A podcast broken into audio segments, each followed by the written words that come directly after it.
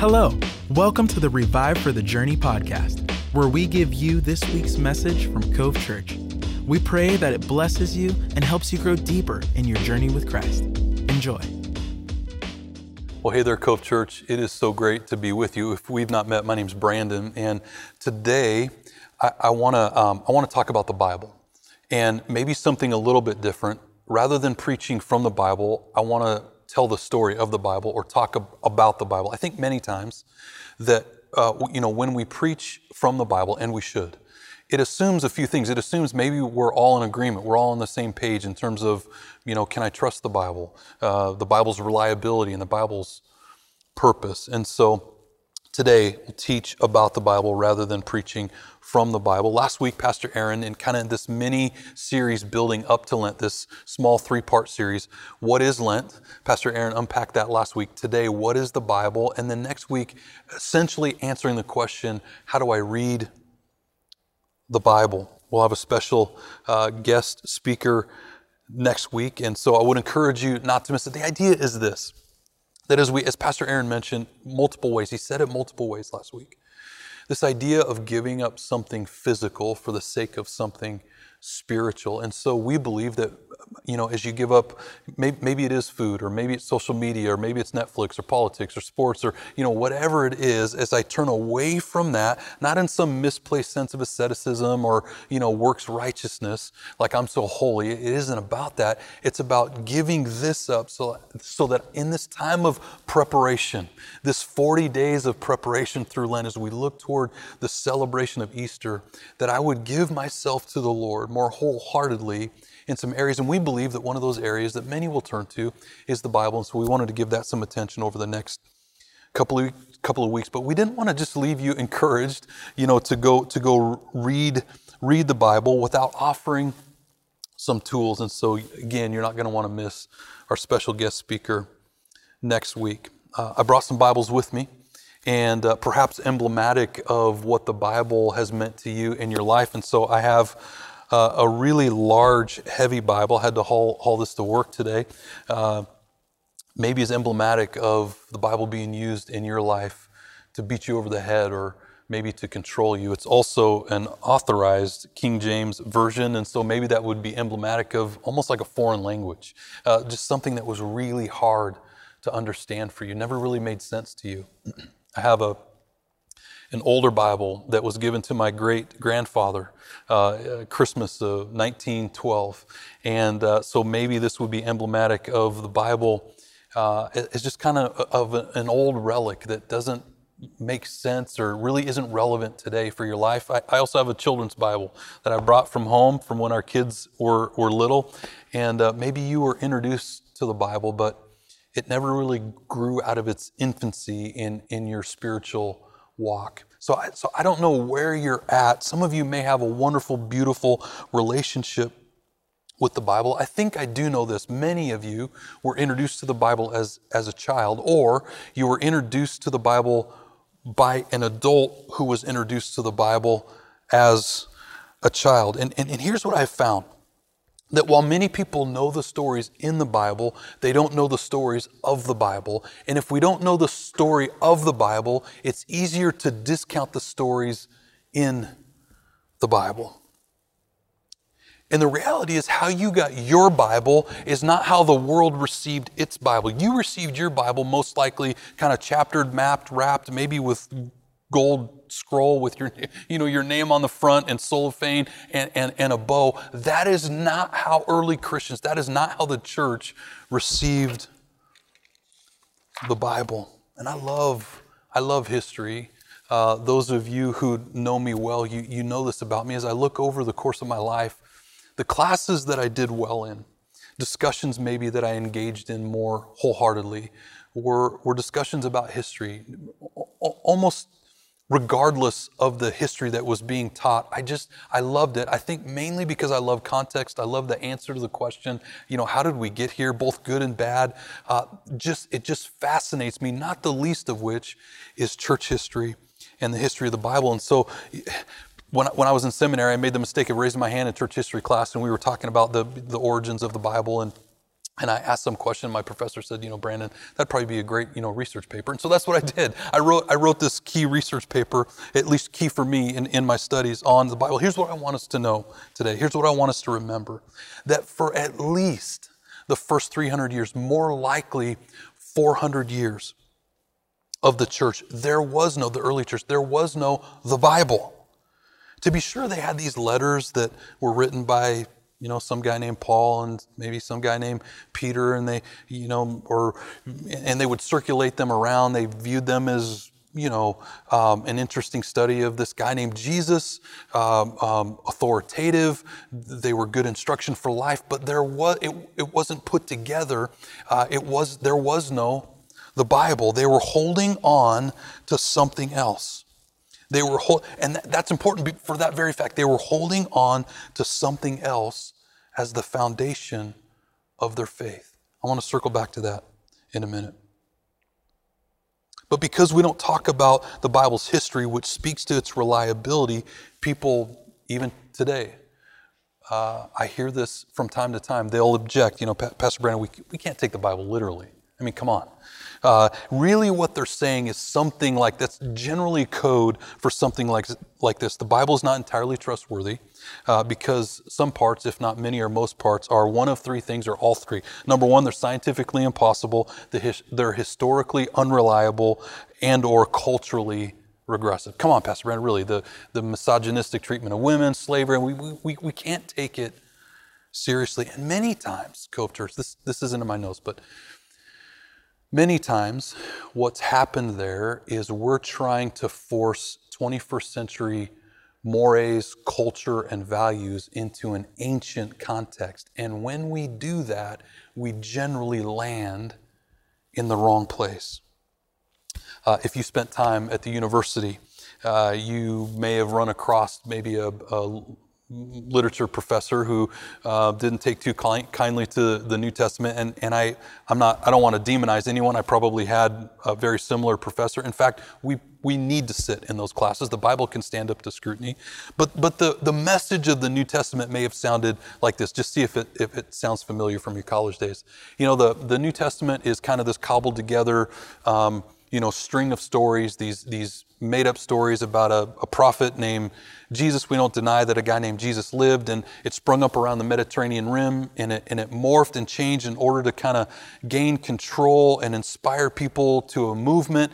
And, and, we were, and they were able to create Jesus and create this movement into the movement that the, the culture needed at the time. And because of that, we can't really know who the historical Jesus was. It, there's, there's no, really no way to know if the Bible is, is reliable because of that. So there's this setup, Cove Church. Let me give you a few, few quotes that people have given about the Bible along the way. Mark Twain uh, said this It ain't the parts of the Bible that I can't understand that bother me, it's the parts that I do understand. Albert Einstein, a bright mind, said this The Word of God is for me nothing more than the expression and product of human weaknesses. The Bible, a collection of honorable but still primitive legends, which are nevertheless pretty childish.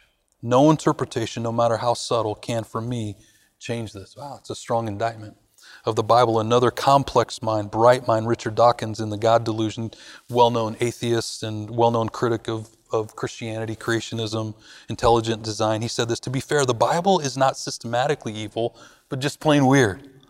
As you would expect of a chaotically cobbled together anthology of disjointed documents, composed, revised, translated, distorted, and improved, he says, by hundreds of uh, anonymous authors, editors, and copyists, unknown to us and mostly unknown to each other, spanning nine centuries. Wow, another strong indictment from a pretty bright mind. The theologian Frank Sinatra said this alcohol may, may be man's worst enemy, but the Bible says to love your enemy. Pastor Erwin McManus said this The Bible is not an antiquated text. The scriptures are the, are the text that will lead us into the future. And Spurgeon said, said this A Bible that's falling apart usually belongs to someone who isn't. And finally, Augustine said this The Holy Scriptures are our letters from home. I love that. This is not our home. The Holy Scriptures are letters from home. So here's our big idea today, Church. Pastor Brandon, what do you want me to really understand today? It's this the Bible is. What is the Bible? Answering that question. The Bible is the story of God, it's reliable, and it's alive because Jesus is alive. Let me say it again. The story of God. The Bible is the story of God, it's reliable, and it's alive because Jesus is alive. Hebrews 4 and verse 12 says this The word of God is living and active, sharper than any two edged sword, piercing to the division of soul and of spirit, of joints and of marrow, and discerning the thoughts and intentions of the heart. So, Cove Church, any, any ancient text, any ancient literary work has to go through a battery of tests in order for it to be deemed reliable. This is, in broad terms, generally known as textual criticism. There's, there's something called the, you know, the internal evidence test. In other words, does it hold up under its own weight in what it, what it declares kind of as, as truth or fact? There's the external evidence test. What do other works and historians say about, you, you know, that particular work or, or the events surrounding that work? Does it hold up there? There's, there's the biographical test, which analyzes um, existing or extant copies of manuscripts to determine their reliability. So let's just take a look at this briefly. Let's just do a survey to see how the Bible stands up to some of the scrutiny. And I want to start with contradictions. I think this is a big one for some people. You know, Pastor Brandon, aren't there contradictions in the Bible? Isn't the Bible full of contradictions? Let me illustrate this. There's one New Testament theologian, a, a, a, liberal theologian, and I don't use that Cove Church in terms of, I'm not talking about politics, I'm talking about theology. Uh, his name is Bart Ehrman, and he wrote a book called Misquoting Jesus The Story Behind Who Changed the Bible and Why. Interesting title. And he makes the claim that there are 400,000 errors in the Bible. Wow. And because he has, uh, you know, I think some letters after his name, and he's, and he's a bright mind, many people have believed him without really digging into his research. In fact, there have been some who have kind of questioned and doubted their faith. Here's the reality his number is not based on 400,000 different errors, rather, small variations in, in spelling, in the Greek and the Hebrew, depending on what manuscript you're looking at. Further, his number is incredibly misleading, and Ehrman knows it. Uh, it's not based on 400,000 errors, rather, the number of copies that have been made of that particular manuscript. So let, let me give you an example. Let's just pull out Matthew 16 4. He finds uh, misspelling. And because there are 40 manuscripts, he would say that constitutes 40 errors. So let's follow this logic. Ehrman writes a book, and we find 16 errors, and because he wrote 100,000 copies, we get to say that there's 1.6 million errors in Ehrman's book. To which all of us would say, Pastor Brandon, you can't do that. It's not fair. Exactly, but this is what he's done with Scripture. In fact, Cove Church, Pastor Brandon, is, is Ehrman completely out to, lunch? you're not answering the question. Are, you know, are there contradictions? He's not completely out to lunch. There are slight variations from manuscript to manuscript, misspellings here, variations there, but none that are large chunks, none that are long running narratives, and none, Cove Church, that have bearing or are central or detrimental to the core of Christian doctrine. None. The reality is there are two largely disputed or mostly disputed passages in the New Testament, and scholars in no way have attempted to, to cover them up. In fact, if you look them up, let me give them to you. Mark 16, 9 through 20, and then John 7, 53 through chapter 8, verse 11, both about 10 or 11 verses long. And if you look them up, in most Bibles, you're going to see, like in big, blaring, full cap block letters, it's something like this. Some earliest manuscripts do not include it. So they want you to know that this set of manuscripts, generally earlier manuscripts, don't have it. These later manuscripts do have it. So no one's hiding anything, and neither one of those disputed passages, again, have any bearing on the core of Christian doctrine. Here's, here's what I want you to know before we leave this point, Cove Church. The transmission of the Bible, those who copied the manuscripts took it seriously. It was a calling, it was their life's work, it was not some hobby. In the New Testament, generally we would call them scribes, and they were a special brand of scholar. Who would write chapters and chapters of text so that others can read them. And they didn't do it in the dark. In fact, many of them had two other scribes, one over each shoulder. And if they made a mistake, they would have to initial it, and each of the other scribes would have to initial it. And if they didn't, if you can imagine this, that work would have to be destroyed and they would have to start over. It was incredibly painstaking and it took a lot of time. They took it seriously.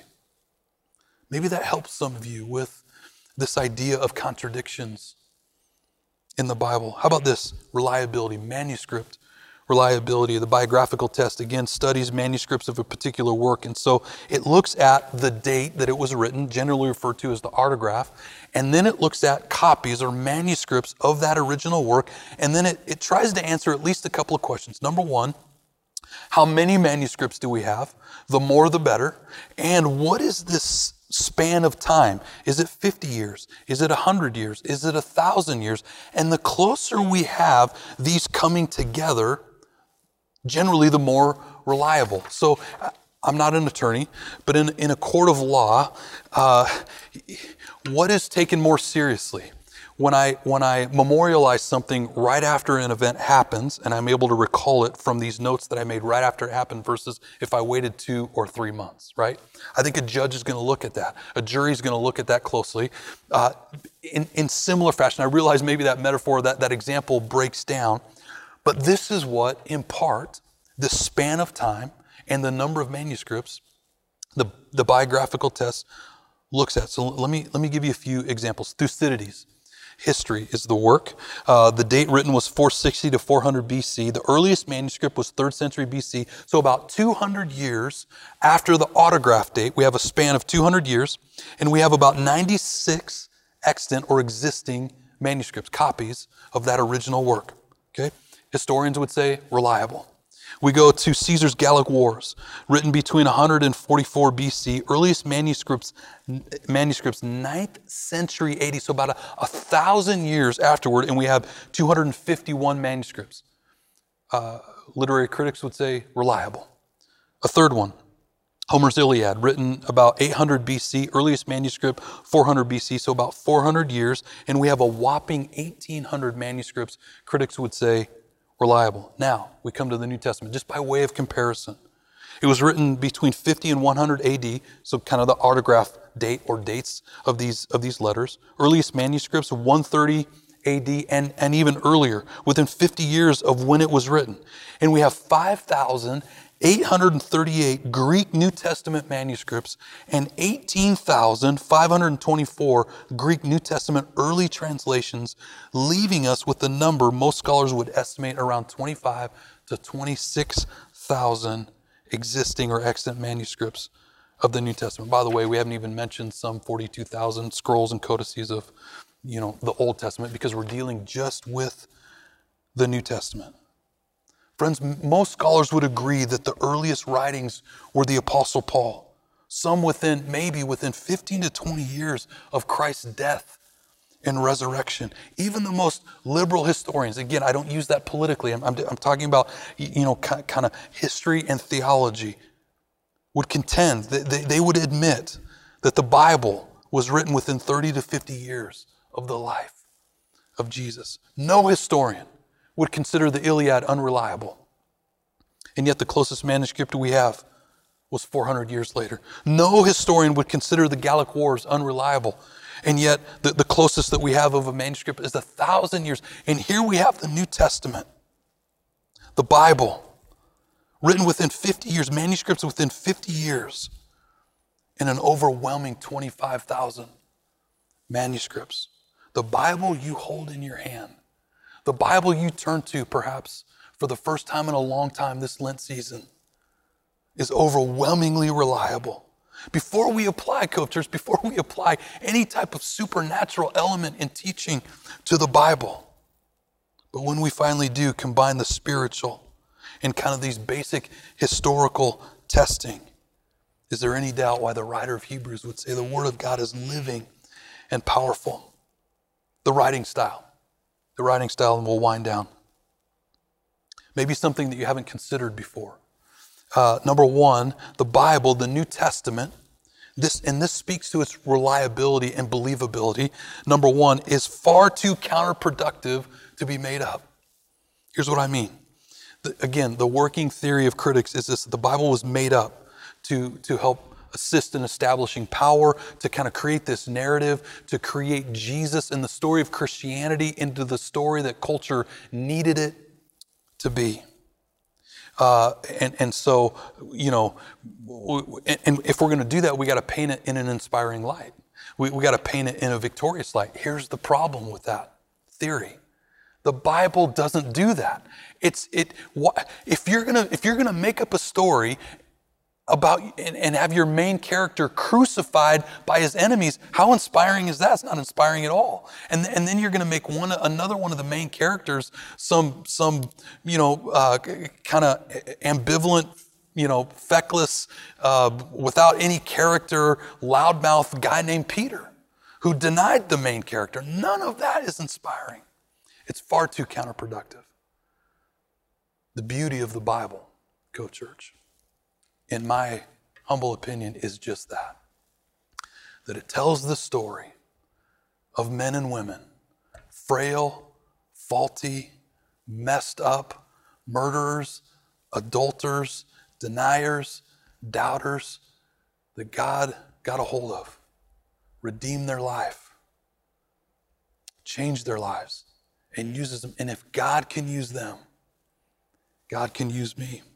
Number two, under this idea of writing style, is that the literary form is far too detailed to be legend. Here's what I mean by that. In Mark 4, we're told that Jesus was asleep on a cushion in the hull of a boat. You remember the story, the, the storm on the sea. In John 21, remember when Jesus, you know, fed breakfast, he made breakfast for the disciples after his resurrection. We're told that Peter was 100 yards out to sea on the boat. And then he brought in not 150 fish, not 160 fish, he brought in 153 fish. Pastor Brandon, what's the point? Here's the problem there's a huge difference between ancient fiction and modern fiction. Modern fiction is realistic. It, it includes details and dialogues. It reads like a close up eyewitness account. And I don't know if you realize this or not, but this genre of fiction only, only developed over the last 300 years. In other ancient texts, this is why when you read other ancient texts written, you know, in and around, including the time of the Bible, they're high and remote. You would never read in the Iliad or Beowulf or whatever that you saw the main character, for instance, you know, noticing the, the, the rain dripping down on the windowsill. It, it's too, it's too, that's too close. So here's, here's what had to happen. Either someone from the 18th or 19th or 20th century got in their little time machine and went back to the first century and thought our New Testament writers had a right, or they were actually recording what they saw. What's the real point? Maybe the twist today as we wind down Cove Church. Here's where I want to land it's in celebration. Remember, I told you that for the, for the first 350 to 400 years, at least, there was no the Bible. Christ's followers were hanging on to something else through all the death and persecution that they faced. Cove Church, I, I think maybe some of us are familiar with like um, Nero's persecution of the church, but if I were to describe, there are other persecutions, I think far worse. The Diocletian persecution that, that exploded around the Mediterranean Rim communities. If I were to describe what early Christ followers, what happened to them, many of you would get queasy. And yet, what, what would cause them with boldness and courage without the Bible to stand in the face of that type of persecution. It's the resurrection of Jesus. It's Jesus. Brandon, what's the point? Why have you shifted from the reliability of the Bible to the resurrection? The Bible didn't produce Christianity. The resurrection of Jesus produced the Bible Cove Church. If Jesus doesn't come up out of the grave, we have no Bible. No one cares, at least for this length of time, about a dead prophet, a good man, as awesome as that is. But Jesus robbed the grave. He came up out of the grave. He defeated death. And, and It was then that as people engaged with Jesus, they began to write about him in the form of our New Testament letters. That's what inspired the New Testament. And then Gentiles coming to faith, when they, when they met Jesus, they could care less about Jewish history, they could care less about Hebrew scriptures. But as they became enamored with the risen Christ, this Jewish rabbi, then they did, not for cultural purposes or historical reasons, but for Christological reasons. And it really is the same for us today. We might, we might love, you know, Jewish history and that sort of thing, but we find Jesus in the Old Testament. The Bible is the story of God, specifically fulfilled and reflected in Jesus, and it all hinged and hinges on his resurrection. Cove Church, the Bible is the story of God. It is unmistakably reliable, and it's alive because Jesus is alive. Thanks for joining us. We hope you enjoyed this week's message. To stay connected with all things Cove Church, visit our website, covechurchpnw.com, or on all social media platforms at Cove Church PNW. We'll see you next time.